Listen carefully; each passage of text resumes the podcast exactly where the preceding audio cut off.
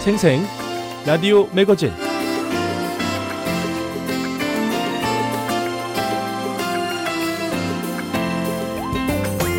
청취자 여러분 안녕하십니까? 미국 수도 워싱턴에서 보내드리는 VOA 방송의 생생 라디오 매거진 장량입니다.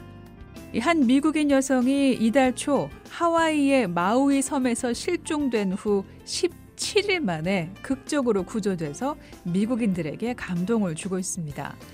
15세인 미국인 여성 앨런 씨가 자연보호 구역에서 길을 잃었는데요. 차를 세워두고 가볍게 산책할 생각으로 휴대전화기와 지갑을 차 안에 둔 채로 나섰다가 영영 돌아오지 못할 뻔 했습니다. 17일간의 상황을 몇 마디로 요약하긴 어렵겠지만요. 돌아갈 길을 잘못 들어선 것이 요인이 됐습니다. 하루가 지나고 또 일주일을 넘기고 얇은 셔츠에 청바지 차림의 여성이 몸고생, 마음고생을 했겠죠. 자, 이 여성의 증언을 들어보면은요. 이 여성은 포기하고 싶을 때마다 살고 싶으면 계속 나아가라 라는 어떤 내면의 목소리를 들었다라고 말했습니다. 그렇게 용기를 냈지만 벼랑에 떨어지면서 다리가 부러지기도 했었고 제대로 걷기 어려워서 음식을 구하기 어려웠지만 맑은 물을 찾아 마시고 산딸기 같은 과일을 먹고 정 음식을 못 구할 때는 이 나방까지 먹었다라고 말했습니다. 물에 신발이 쓸려가서 맨발로도 걸었다라는 얘기를 했습니다. 이 앨런 씨가 이렇게 버티는 동안요, 앨런 씨를 찾아 나선 사람들의 의지 또한 포기를 몰랐습니다. 자원봉사자로 이루어진 수색팀이 72시간이라는 공식 수색 활동이 끝난 후에도 계속 헬리콥터를 띄웠던 건데요. 이들이 수색한 지역은 약 8제곱킬로미터였습니다. 그녀의 머리 위로 헬리콥터가 날았고 앨런 씨를 발견하게 된 겁니다. 사람들은요, 이 여성을 찾을 수 있었던 것은 기적이었다고 말합니다. 미국인들은 조난자였던 앨런 씨의 끈질긴 노력, 수색팀의 노력이 낳은 결실이라면서 이 극적인 구조에 박수를 보내고 있습니다. 자, 이 여성은 부상과 영양 부족 상황으로부터 지금 회복 중이라고 합니다. 생생 라디오 매거진 출발합니다. 한 주간 미국 내 화제 소식을 화제 단어로 알아보는 해시태그 한 주간 비오의 한국어 방송 사이트를 통해서 독자들이 많이 읽은 기사로 한반도 현안 정리합니다. 독자의 선택 그리고 미국 내 탈북자 이야기 희망을 일구는 사람들 비오의 이야기 미국사 준비하고 있습니다. 생생 라디오 매거진 노래 한 곡 듣고 가보겠습니다. 아, 극적으로 구조된 미국인 여성과 구조 팀의 의지를 생각하면서 골라봤는데요. 포기하지 않을 거라는 제이슨 무라즈의 노래 I Won't Give Up 들어보시죠.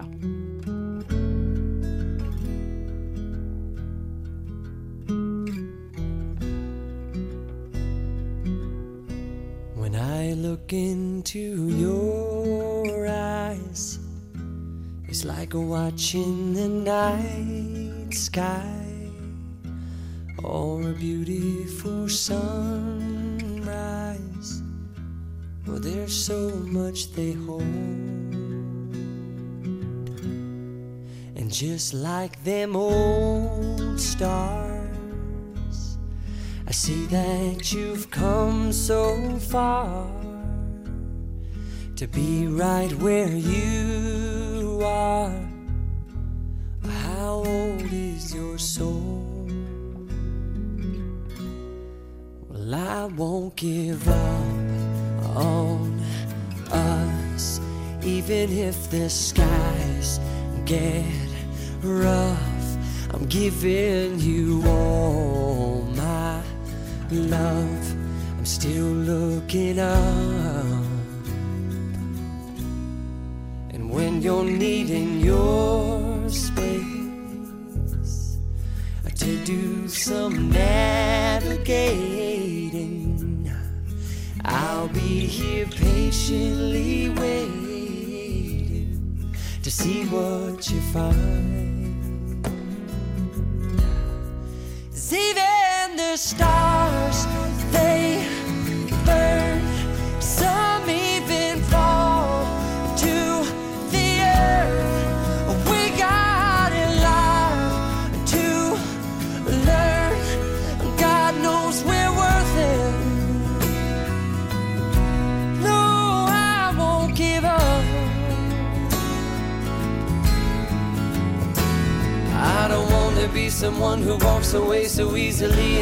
stay and make the difference that I can make. Our differences, they do a lot to teach us how to use the tools and gifts we got here. We got a lot at stake. And in the end, you're still my friend. At least we did intend for us to work. We didn't break, we didn't burn. We had to learn how to bend without the world caving in. I had to learn what I got and what I'm not, and who I am.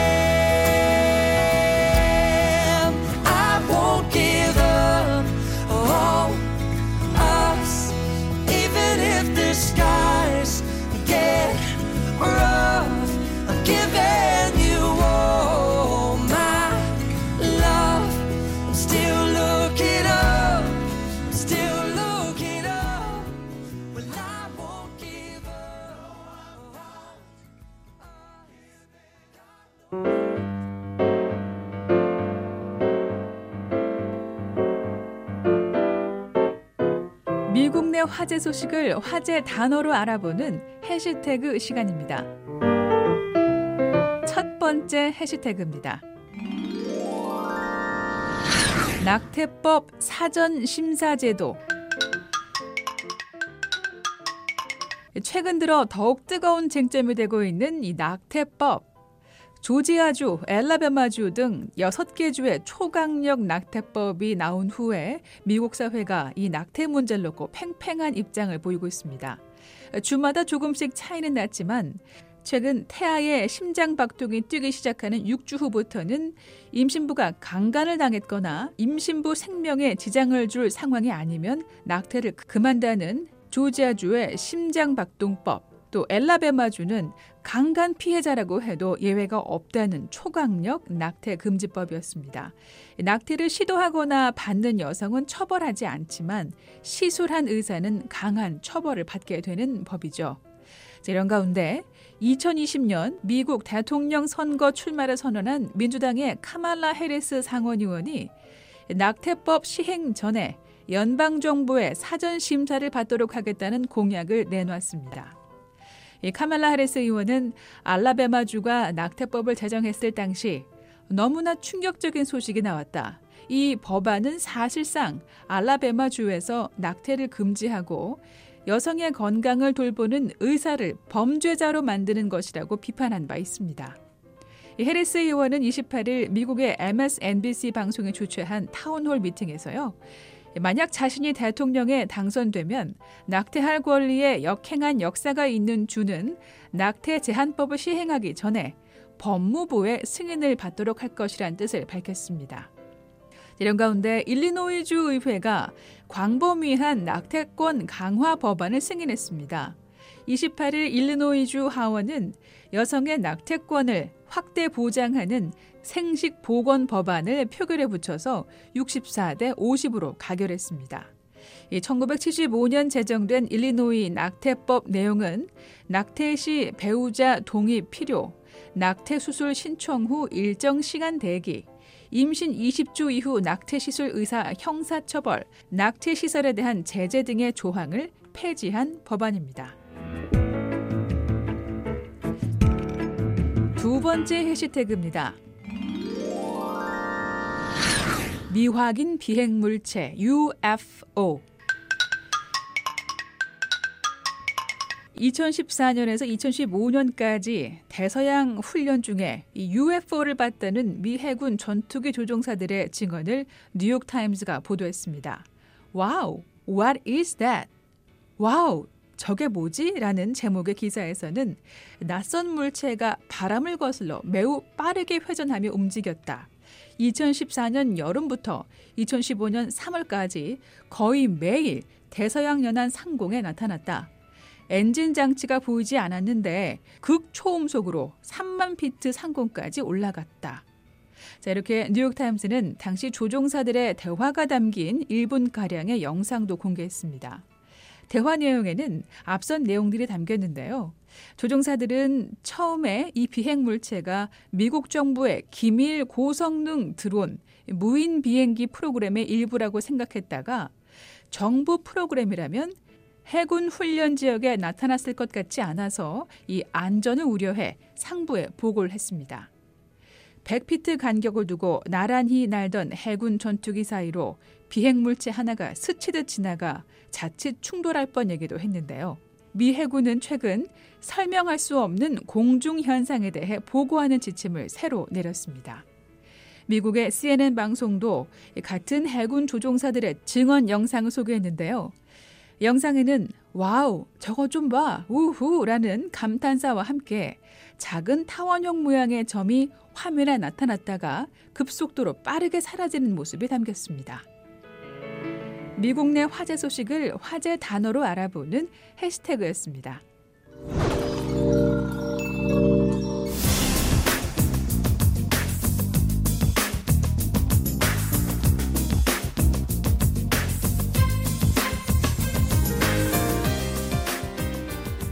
생생 라디오 매거진 VOA 방송 한국어 홈페이지에서 독자들이 한 주간 가장 많이 본 뉴스로 한반도 소식 정리하는 독자의 선택 시간입니다. 오택성 기자 함께합니다. 안녕하십니까? 네, 안녕하세요. 네, 자 이번 주는 또 독자분들께서 어떤 기사를 가장 많이 보셨을까요? 네, 오늘 처음으로 소개시켜드릴 기사는 남한과 북한을 오가는 의문의 선박 신호에 관한 기사입니다. 어, 이 기사는 제가 쓴 기사입니다. 네. 선박의 실시간 위치를 보여주는 민간 웹사이트 마린 트래픽 자료에 의하면 문제의 신호는 지난 8개월 동안 한국과 북한을 수차례 오간 흔적을 남겼습니다. 선박명과 종류, 위치 정보를 알려주는 선박 자동 식별 장치, 수상한 신호가 네, 선박의 실시간 위치를 보여주는 민간 웹사이트 마린 트래픽 자료에 의하면 이 문제의 신호는 지난 8개월 동안 한국과 북한을 수차례 오간 흔적을 남겼습니다. 아, 각자 선박은 고유의 신호를 보내는 자동 신호 식별 장치 즉 AIS를 설치하게 되어 있습니다. 네. 지난해 9월 5일 인천 해경 전용 부두에서 선박 한 척에 AIS가 잡힌 뒤 사라졌습니다. 아, 사라졌다고요. 신호가 그렇게 사라져도 되는 건가요? 네, 지적해 주신 대로 AIS 신호를 끄고 운행하는 것은 불법입니다. 예. 운행할 때는 항상 켜놓아야 하는데요. 어, 이 선박의 신호는 한참 동안이나 꺼져 있었습니다. 그로부터 정확히 한 달 뒤인 10월 4일 이 신호는 북방 한계선 NLL을 넘어 북한 장산고수로부터 7km 떨어진 곳에서 위치를 알렸습니다. 네. 자, 한국에 그것도 해경 전용 부두에 있던 선박의 신호가 한 달 만에 북한에서 발견됐다고요. 네, 말씀해 주신 것처럼 사라졌던 신호가 북한에서 발견되자 일각에서는 의문을 제기했습니다. 예. 멀쩡한 배가 갑자기 북한으로 넘어간 것으로 나, 타났기 때문이었죠. 어, 그런데 북한에서 포착된 신호는 또다시 꺼졌습니다. 어, 한 달이 조금 지난 11월 15일 사라졌던 신호는 다시 인천해양경찰서 전용 부두로 또다시 돌아왔고 예. 이후 인천 앞바다에서 꺼졌다 켜졌다를 반복하더니 이달 3일 느닷없이 북한 남포항에서 포착됐습니다. 이어 잠적한 신호는 또다시 21일 인천해경 전용 부두에서 확인됐습니다. 어, 뭐 이쯤 되면은 누가 봐도 수상한데요. 어, 인천 해경에서 신호가 포착된 건 몇 번이나 있었나요? 네, 마린 트래픽 자료에 따르면 해당 신호는 지난해 6월부터 이달까지 7차례에 걸쳐 인천 해양경찰서 전용 부두에서 감지됐습니다. 네. 이 신호가 수상해 저희가 마린 트래픽 활용해 어, 신호를 조회해 봤는데요. 조회 결과 이 신호는 한국 국적의 300톤급 어선 골든레이크 801호와 일치하는 것으로 검색됐습니다. 어, 한국 배였다고요. 네, 취재를 진행하면서 신호로만 봤을 때는 한국 배인 줄 알았습니다. 예. 그래서 한국 해양수산부에 이 선박의 한국 입항 기록을 조회했습니다. 어, 그랬더니 의외의 답변이 돌아왔습니다. 어, 의외의 답변까지 어떤 거였습니까? 예수보는 이 선박의 신호가 지난 3년간 한국 항구 입출항 기록이 없다고 답했습니다. 아, 네. 자, 인천 해경 전용 부두에서만 확인된 게 7차례나 있었는데 3년 동안 한국 항구 입출한 기록이 없다고요? 네, 그래서 선박업계 관계자를 통해서도 확인해 봤는데요. 예. 어, 익명의 관계자는 어, 골든레이크 801호는 운항사가 지난 2009년 부도가 난 뒤에 2011년 폐손 처리가 됐고 이후 중국 배에 부품이 이전됐다고 밝혔습니다. 예. 실제로 2011년 스페인령 라스 팔마스 지역 신문에 골든레이크 801호의 경매 기사가 실리기도 했습니다. 어, 결국 AIS 신호와 한국 해수부의 해명 그리고 업계 관계자의 증언만 놓고 보면 불상의 선박이 이미 폐선 처리된 선박에 고유 신호 장치를 옮겨 달고 아, 남북한을 오간 것이라는 이해할 수 없는 가설에 부딪힙니다. 네. 뭐 그럼 아무래도 일곱 차례나 정박한 것으로 나타나는 해경이 잘 알지 않을까요? 네, 그래서 저희도 해경에도 해당 내용을 문의했습니다. 예. 인천해양경찰서는 어, 최근에 입항 기록을 확인해 본 결과 지난 1년 동안 민간 선박이 전용 부두에 정박한 사실은 없다고 답변했습니다. 다만 서해 5도를 관할하는 부서에서 납포한 중국 어선이 있을 수는 있다면서 아, 이에 대해 추가로 확인할 계획이라고 설명했습니다. 네. 어, 하지만 중국 어선에서 감지된 신호라고 하더라도 의문은 남습니다. 납포됐다면 이후에는 운항 흔적이 남지 않아야 하는데 지난 3일 남포항에서 잡힌 해당 선박의 신호는 21일 인천 해경부두에서 감지된 이후에도 계속 인천 앞바다 여기저기에서 발견됐기 때문입니다. 그러네요. 인천해양경찰서는 수상한 AIS 신호가 남포항과 인천 해경 전용 부두에서 거듭 포착되는 데 대한 저희의 질문에는 아직 답하지 않았습니다. 네. 뭐 이 관련해서 미국 쪽 반응은 혹시 없었습니까? 네, 재무부에 해당 내용에 대해 문의했는데 재무부는 일단 추정으로만으로는 어, 제재 위반에 대해서 말할 수는 없다고 말을 아꼈습니다. 네. 자, 추가로 제재를 하면 상당히 뭐 흥미로운 내용이 나올 것 같은데요. 자, 그럼 다음 기사로 넘어가 보겠습니다. 네, 다음 기사는 목적지에 입항하지 못한 채 3주 동안 해상에서 머물던 북한 석탄이 출발지인 인도네시아로 되돌아가는 정황이 포착됐다는 기사입니다. 네, 북한산 석탄 26,500톤을 실은 채 표류하던 선박 동탄호가 출발지인 인도네시아로 방향을 틀고 움직이기 시작했습니다. 지난 1일부터 싱가포르 해협 동쪽 지점 말레이시아 최남단 해상에 머물다 약 3주 만에 다시 항해를 시작한 겁니다. 마린 트래픽 등 선박 추적 웹사이트 등에 따르면 동탄호는 이후 인도네시아 수마트라 섬 동쪽 해상을 따라 남쪽으로 이동해서 28일 현재 자카르타 항구에서 242km 떨어진 지점에서 머물고 있는 것으로 나타났습니다. 음, 네. 자, 북한산 석탄을 실은 동탄호. 어, 어떤 배경인지 좀 더 설명이 필요할 것 같습니다. 앞서 베트남 선사가 선주로 있는 동탄호는 지난달 13일 인도네시아 발릭파판항 인근 해역에서 와이즈 어네스트호에서 하역된 북한 석탄을 실은 뒤에 말레이시아 케마만항을 향해 이동한 바 있습니다. 네. 그러나 말레이시아 당국으로부터 입항 허가를 받지 못하면서 약 열흘 만에 해당 해역을 떠났고 이후 싱가포르 해협에서 줄곧 관측돼 왔습니다. 예. 그러면 바다 위에서만 떠 있었다는 얘긴데요. 얼마나 오랫동안 표류한 건가요? 동탄호가 최초 인도네시아를 떠난 시점부터 계산하면 이 선박의 방황은 40일 이상 이어졌습니다. 네. 현재 서류상으로는 문제의 석탄이 인도네시아에 하역되는 것으로 나와 있습니다.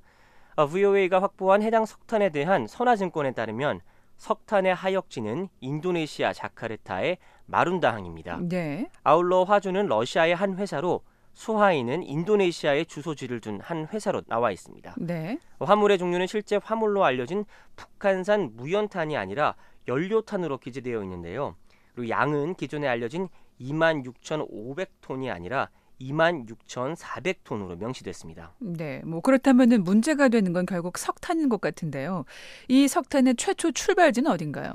네, 동탄호에 실린 석탄은 최초 지난해 3월 북한 남포항에서 선적됐었습니다. 이후 어, 이것을 실은 북한 선박 와이즈 어네스트호가 인도네시아 당국에 약 1년간 억류되어 왔지만 네. 이후 인도네시아 발릭파판 법원이 석탄의 하역을 허용하면서 동탄호로 옮겨졌습니다. 네. 미국 정부는 와이즈 어네스트호에 대한 몰수 소송을 제기했으며 어, 지난해 7월에 내려진 이 법원의 압류 결정을 근거로 최근 이 선박을 미국령 사무하로 이동시킨 바 있습니다. 네. 자, 독자의 선택 함께하고 계십니다.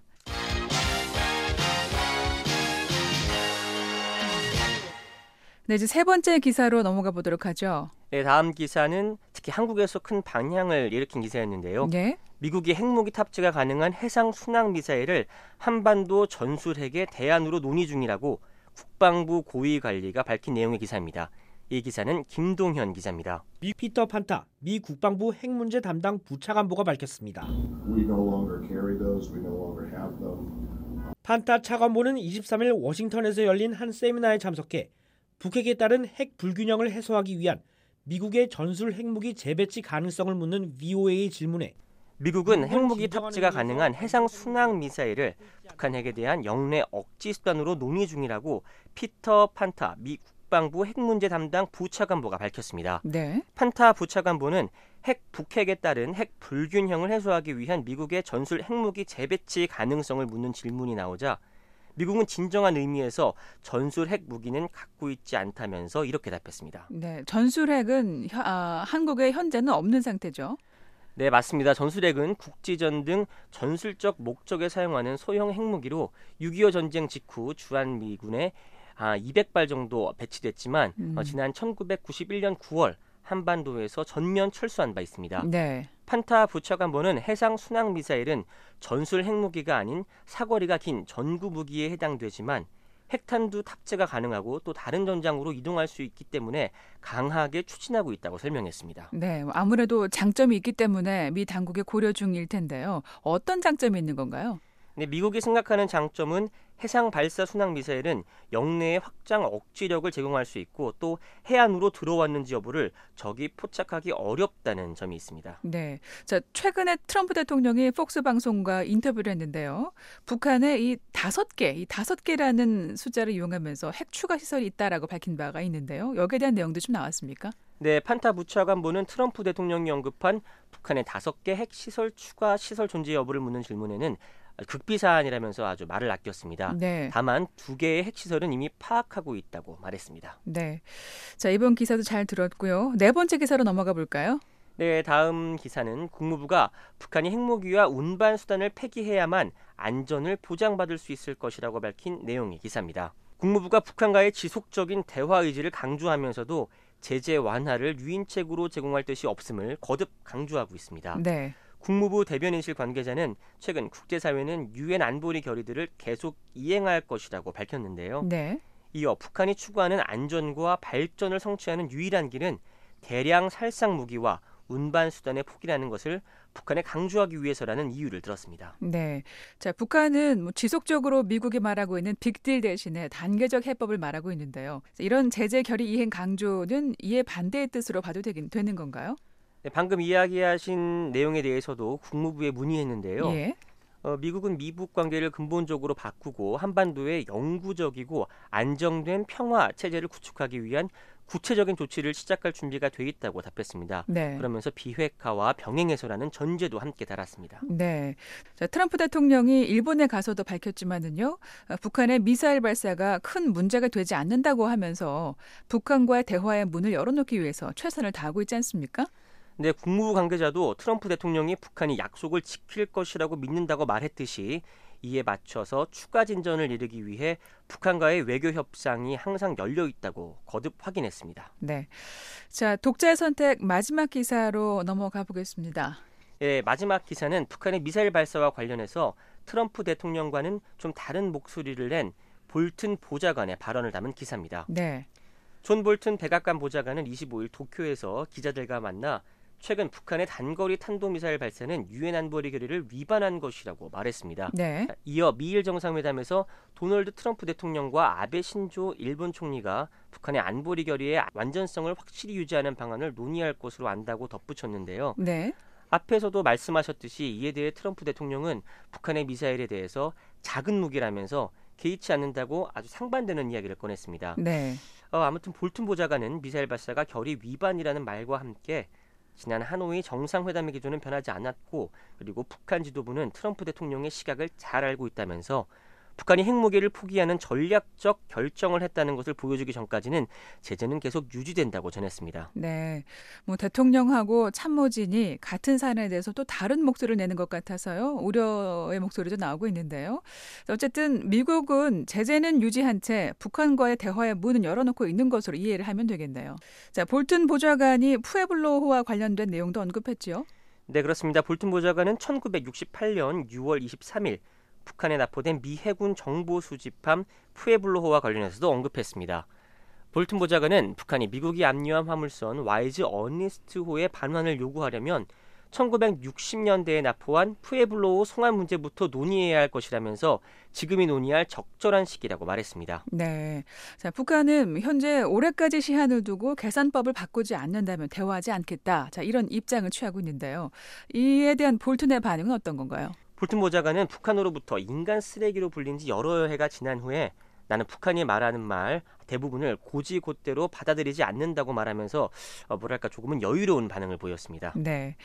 자, 다섯 번째까지 살펴봤습니다. 독자의 선택 오늘 내용 다시 정리하고 마무리하겠습니다. 네, 오늘은 남한과 북한을 오가고 있는 수상한 선박의 신호에 대해서 알아봤고요. 그리고 북한산 석탄을 싣고 다니는 동탄호의 최근 운행 모습도 살펴봤습니다. 이어서 해상 순항 미사일을 한반도 전술핵 대안으로 논의하고 있다는 미군 고위 당국자의 발언에 대해서 확인했고 그리고 북한의 미사일 발사 등 강경 자세에 대한 국무부와 볼튼 보좌관의 반응도 그리고 입장도 같이 살펴봤습니다.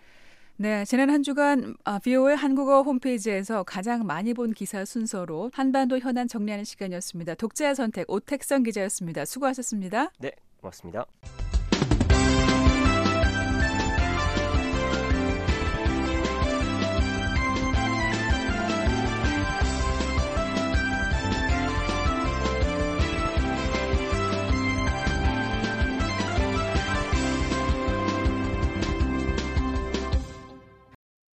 네, 생생 라디오 매거진 노래 한 곡 듣고 가겠습니다. 크리스나 페리가 부릅니다. Thousand Times 들어보시죠.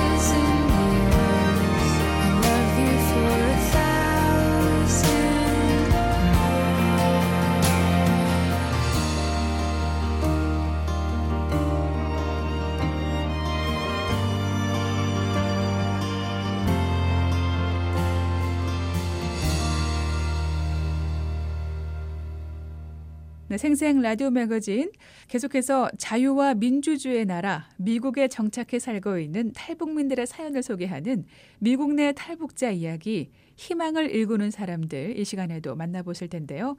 지난주에 이어서 미동부 버지니아 리치몬드에 거주하는 데보라 최 씨의 두 번째 사연입니다. 기회의 땅 전해드립니다.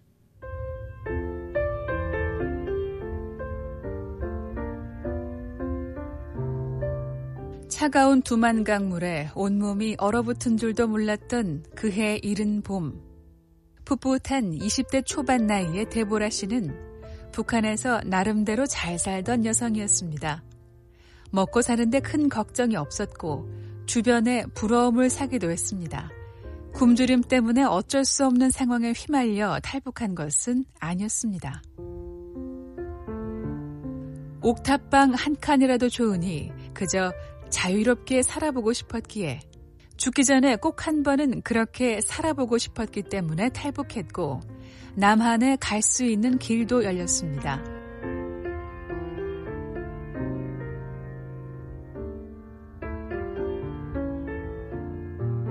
밤새 밤새 그 20 몇 편을 다 봤거든요. 3일 동안. 기 도사리고 그냥 그거 보면서 3일 동안 봤는데 거기서 결정적으로 제가 아, 난 이 나라를 뜨고 싶다. 이렇게 같은 동갑들, 같은 청년들인데 걔네가 옥탑방 살면서 난 그 옥탑방이 진짜 최고로 막 좋은 집인 거예요. 그리고 그 자유스러움 있잖아요. 그 자유로운 연애 이런 거. 우리는 막 일주일에 한 번씩 생활 총화하고 서로 다 비판해야 되고 뭐 이것도 못하게 하고. 수완 좋은 어머니 덕에 좋은 성분은 아니었지만 좋은 직장에 다녔습니다. 큰 걱정 없이 어머니의 보살핌을 받으며 살던 데보라 최 씨가 탈북을 결심하고 두만강을 건넌 이유입니다. 중국에서 2년을 떠돌며 중국말을 배우고 사는 동안 우연히 알게 된 한국 내 탈북자 구출단체의 도움으로 한국에 갈 길도 열렸습니다. 구출단체 목사의 갑작스러운 미국행 제안도 있었지만 지인의 만류로 밤새워 고민한 끝에 거절하고 말았습니다. 하지만 데보라 씨에게 다시 한번 선택의 순간이 왔습니다. 한국 갈 저희 준비가 저희 돼가지고 저희는 한국 가면은 일- 그냥 베이징 공항 가서 그냥 비행기 타고 가면 됐어요. 근데 미국으로 가는 길은 저희가 이렇게 걸어서 국경으로 가야 돼요. 더 위험한 길이거든요. 일단은. 그래서 저는 아 그럼 그냥 왜냐면 잡히는 게 무섭잖아요. 그래가지고 저는 그냥 비행기를 타고 한 10분 길을 택하지 왜냐면 그 돌고 도는 그거를 택하겠어요. 그래서 생각하다가 에 그럼 그냥 한국으로 가자. 누구지? 내가 먼저 그러니까 둘이 같이 가면 위험하니까 제가 먼저 그 베이징 공항으로 가기를 위해서 베이징으로 왔어요. 북경으로. 중국 베이징에서 비행기 탈 시간만 기다리고 있던 데보라 씨는 그날 아침 평소 습관이 아닌 일을 했다고 그 말했습니다. 한국으로 가는 비행기 기다리다가 이렇게 거기 컴퓨터가 있는 거예요 인터넷이 그래가지고 갑자기 제가 아침에 원래는 저 아침에 안 하거든요 그 인터넷을 근데 갑자기 컴퓨터가 하고 싶어지는 그래서 컴퓨터를 거기 탁 켜고 제가 메신저를 딱 켰는데 서울 행만을 생각하며 숨죽이고 있던 그녀. 그날 아침 우연히 인터넷을 접속하게 됐습니다. 한국의 탈북자 구출단체 목사님이 자신을 기다리고 있는지는 몰랐습니다. 북경이니 예 북경이에요 하니까 지금 미국으로 가는 애기들 지금 너네 바로 옆 동에서 출발하려고 지금 30분 안에 출발한대요. 미국으로 가는 일행들이. 그래서 어 30분에 딱 출발한단 말에 아침에 딱 30분 전에. 내가 그때도 원래는 음, 진짜 컴퓨터를 안 하는 사람인데 또 올랐는데 메신저에서 30분 안에 떠나는데 한 번만 생각해봐 이러는 거예요. 거기서 그냥 생각할 것도 없이 갑자기 뭐가 끌린 듯이 있잖아요. 제가 짐 가방 끌고 어디입니까? 어느 동입니까? 이러고 있잖아. 가니까 애들이 지금 다 밖에서 복도에서 지금 출발하려고 딱 있는 거예요. 다 탈북자들. 예, 그 다섯 명이. 그래서 제가 마지막에 거기 30분 전에 합류 딱 됐잖아요. 원래 한국 가려고 아무 생각 안 하다가 딱 30분 안에 내가 딱 생각을 바꾼 거잖아요. 구출단체 목사의 거듭된 제안에 데보라 씨는 한국행에서 미국행으로 목적지를 바꿨습니다. 그리고 미국 망명 신청을 위해 태국행 기차를 탔고 태국 주재 미국 대사관에서 난민 지위를 받게 됐습니다. 그제 인생이 완전 완전 다른 한국 가서 그럴 수 있는 거를 완전 누 뭐에 끌린 것처럼 진짜 미국 오는 그 여정이 그렇게 됐어요.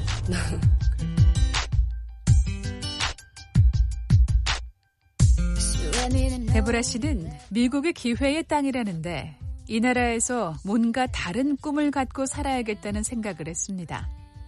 큰 꿈을 꾸려면 앞만 보고 달려야 한다는 생각도 했습니다. 2개월 동안 코피를 쏟으며 식당 종업원으로 일했고, 그리고 미국 최대 도시 뉴욕에서 근사하고 화려한 여성들이 출입하는 최고급 네일 살롱에서 일했습니다.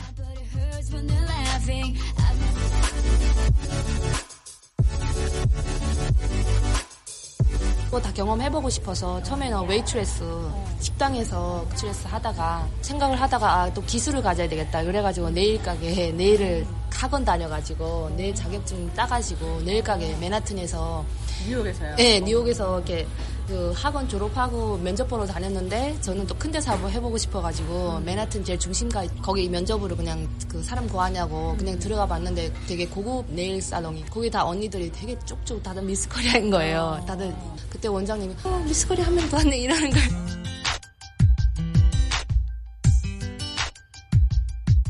미국 정부가 인정한 난민으로서 일단 신분이 분명했고 영어 한마디 못했지만 눈에 띄는 용모 덕에 데보라 씨는 고급 미용실에서 두 번째 직장을 갖게 됐습니다. 지하철을 타고 오가며 손톱 관리사 기술을 배웠습니다. 언어에 대한 어려움은 여느 이민자들과 다르지 않았습니다. 중국에서 중국말을 배워본 경험을 믿고 영어쯤이야 생각했었지만 생각보다 쉽지 않았습니다. 에취했거든요. 근데 옆에 손, 그 앞에서 하던 손님이 bless you 했거든요. 그래서 저는 그것도 못 알아들어가지고. 이렇게, 그냥 이러고 모른 척 했거든요. 그러니까 옆에 언니가 thank you 해주는 거예요. 그래서 야, 그때도, 어, 어, 진짜 영어 얼마나 안 됐으면 제가 그것도 못 알아듣고 그 언니가 살면서 야, bless you 할 때는 thank you 해라. 그래가지고, 그래가지고, 아, 그런 거냐고. 진짜 나 그 정도로 영어가 안 됐다니까요. 미국인들의 문화가 전혀 낯설었던 데보라 씨.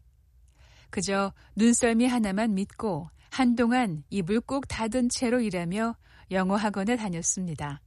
하루 종일 의자에 앉아 허리 펼 시간도 없이 영어 책과 손님들의 손톱만 보고 살았던 데브라 씨는 매일 밤 녹초가 돼 집에 돌아왔습니다. 얼마를 벌었는지 셈할 기력도 없었습니다. 대부분의 탈북 난민들이 미국에서 처음 일을 하는 것은 저임금 수준의 육체 노동이 필요한 것인데요. 데보라 씨도 사정은 다르지 않았습니다. 미국 내 서비스 업계에 종사하는 노동자들은 소비자들이 따로 남겨주는 봉사료인 팁이 주된 수입입니다. 하지만 어떤 서비스냐에 따라 그리고 소비자들의 생활 수준에 따라 노동자들이 받게 되는 봉사료는 천차만별입니다. 데보라 씨 역시 팁에 의지해 사는 서비스업의 하나인 미용업계에서 일을 한 것인데요. 수천 달러를 미용에 투자하는 그야말로 부자들이 드나드는 곳에서 일했던 만큼 통상 상품 가치의 15에서 20%에 달하는 봉사료의 액수도 컸지만 손님들은 그 가게 종업원들에게 그 이상의 봉사료를 줬습니다. 일주일에 한 번 모아서 그거를 다 펴서 팁 받은 거 펴서 하니까 천불도 넘는 거예요 일주일에. 돈 그때 진짜 많이 벌었어요 그렇게 6개월 동안? 네 6개월 동안 집세만 500불씩 나갔었거든요 그래서 돈이 또 차곡차곡 다 모이는 거예요 그래서 금방 만불 모았잖아요 그때는 몸은 고달팠지만 기회의 땅이란 말을 이렇게 빨리 실감하게 될 줄이야. 그렇게 앞만 보고 달리던 데보라 씨. 지역 교회 목사와 대화를 나누던 중 인생의 다른 길을 선택해야 하는 상황에 다시 한번 부딪히게 되는데요. 데보라 네가 너가 아직 어린데 그래도 여기 왔으면은 공부도 하고 좀 학교 다니면서 좀 체계적으로 배웠으면 좋겠다. 예. 하던 일을 계속하며 돈 욕심을 더 낼 수도 있었겠지만 데보라 씨는 과감하게 방향을 틀었습니다.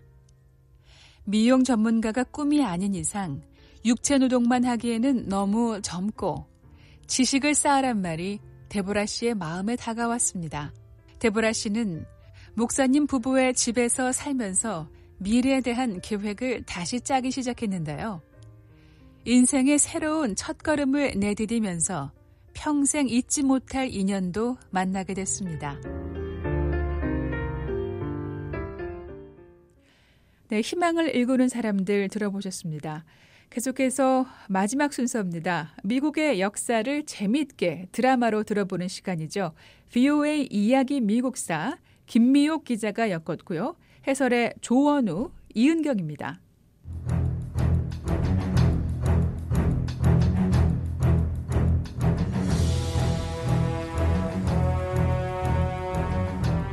VOA 이야기 미국사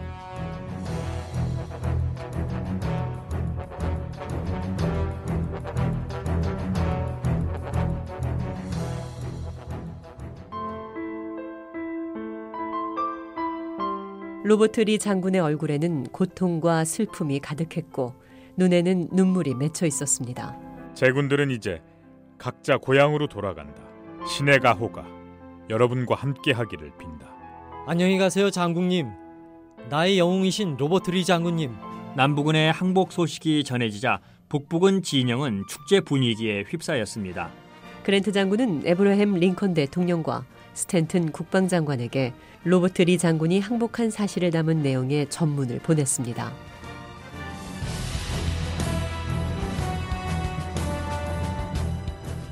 VOA 이야기 미국사 제28부 에이브럼 링컨 대통령 암살 사건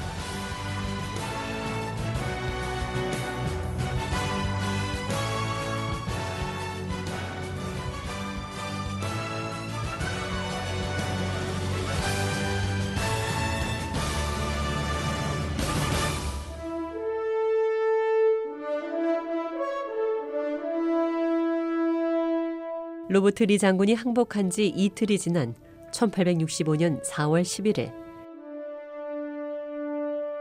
에브러햄 링컨 대통령은 대국민 연설을 했습니다.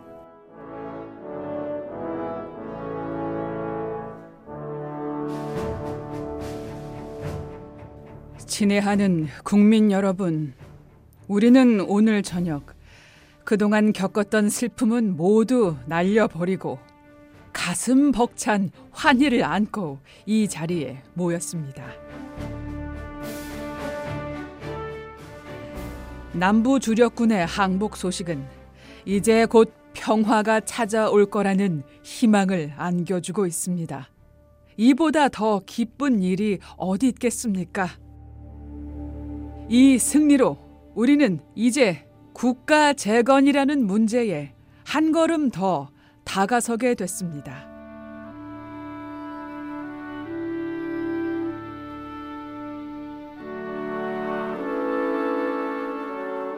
앞으로 우리가 해야 할 일은 연방을 떠난 주들이 정상적인 관계로 복원될 수 있도록 힘을 모으는 겁니다. 이제 우리는 남부 주들이 연방에서 이탈했느냐 안 했느냐에 대해 법적인 문제와 절차를 따지기보다는 어떻게 하면 관계를 정상화시킬 수 있을지에 대해 마음을 모으고 의견을 같이 해야 합니다.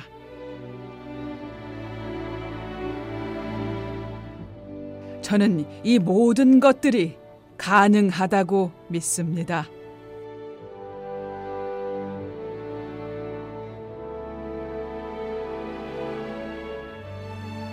대통령의 연설이 끝나자 환호와 함께 박수갈채가 쏟아졌습니다. 에이브러햄 링컨 대통령은 전쟁이 끝난 다음 맞이하게 될 어려운 시기에 국민들의 고통이 최대한 줄어들기를 바랐고 재건에 대한 구상을 놓고 강요들과 논의를 계속했습니다.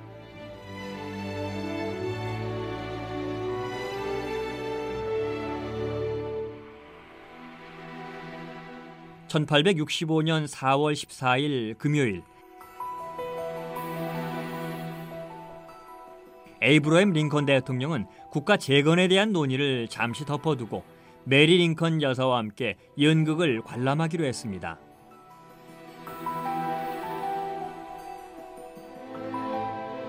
백악관에서 그리 멀지 않은 포드 극장에서는 우리의 미국 사촌이라는 제목의 연극이 인기리에 공연되고 있었습니다.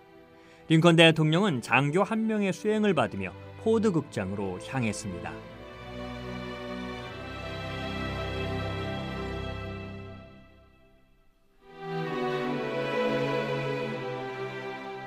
포드 극장의 특별석에 대통령 부부를 위한 자리가 마련돼 있었습니다. 에브러햄 링컨 대통령은 무대 위 한쪽에 앉아 있었습니다. 수행원 한 명이 대통령을 경호했지만 연극이 상연되고 있을 때 경호원은 대통령을 놔둔 채 자리를 무단 이탈했습니다.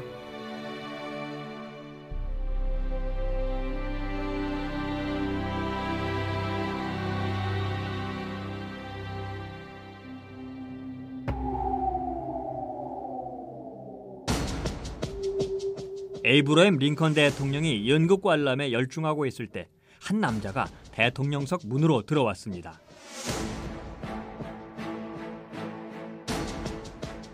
한 손에는 권총을, 다른 한 손에는 칼을 들고 있었습니다. 숨죽이며 대통령석으로 들어선 다음 천천히 권총을 들어 대통령 머리 뒤쪽을 겨누고 총을 발사했습니다.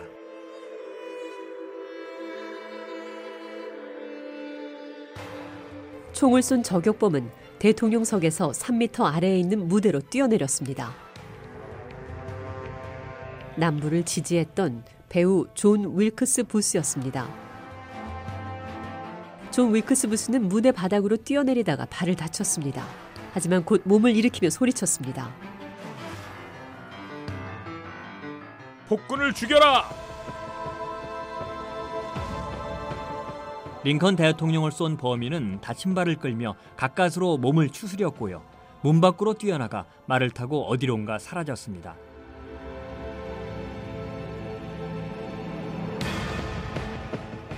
저격이 너무 순식간에 벌어졌기 때문에 포드 극장을 메우고 있던 관객들은 무슨 일이 일어났는지조차 몰랐습니다. 그때 누군가가 소리쳤습니다. 대통령이 총을 맞았어요. 대통령이 총을 맞았어요. 대통령이 저격을 당했다고요. 빨리 병원으로 옮겨야 됩니다. 제발요. 에이브러햄 링컨 대통령은 의식을 잃은 채 의자 앞으로 쓰러졌습니다. 병원으로 옮겨야 해요. 아니면 백악관으로라도 빨리 옮겨야 하지 않을까요? 너무 위험합니다. 머리에 탄환이 깊이 박혀 있어서 잘못하면 백악관으로 옮기기 전에 숨을 거둘지도 모릅니다. 어디 가까운 곳으로 치료할 수 있는 곳으로 빨리 옮겨야 합니다.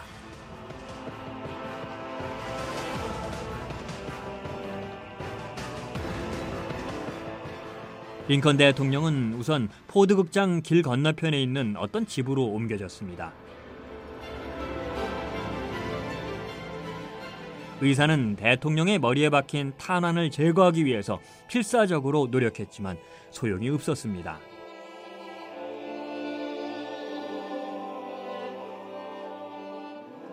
죽음을 기다리는 것 외에는 더 이상 아무것도 해볼 수가 없었습니다. 에이브러햄 링컨 대통령은 최후의 순간을 몇 시간 남겨두고 있었습니다.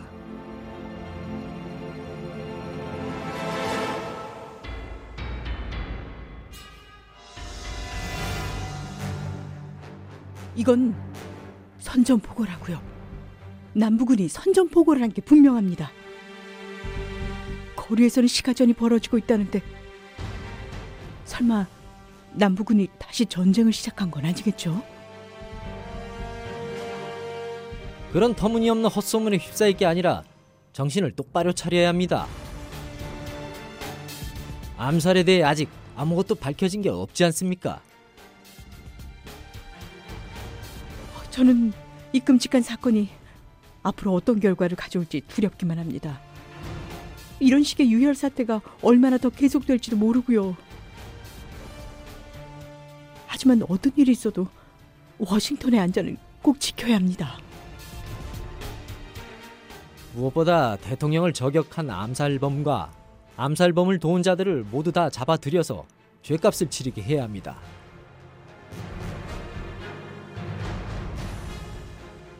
(1865년 4월 15일) 오전 에브러햄 링컨 대통령은 결국 숨을 거두었습니다. BOA 이야기 미국사 다음 시간에 계속됩니다.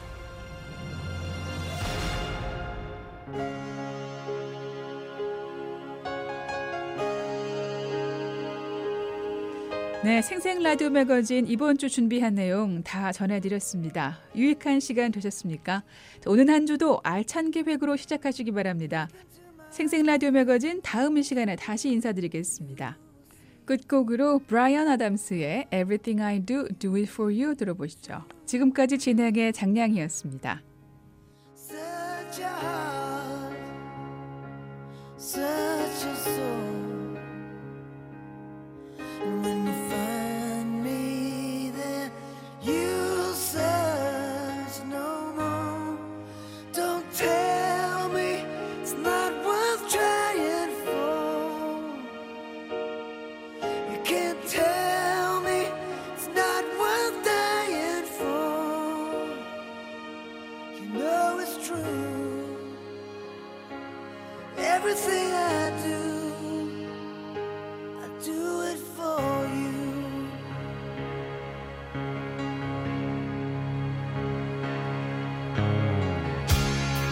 Into your eyes.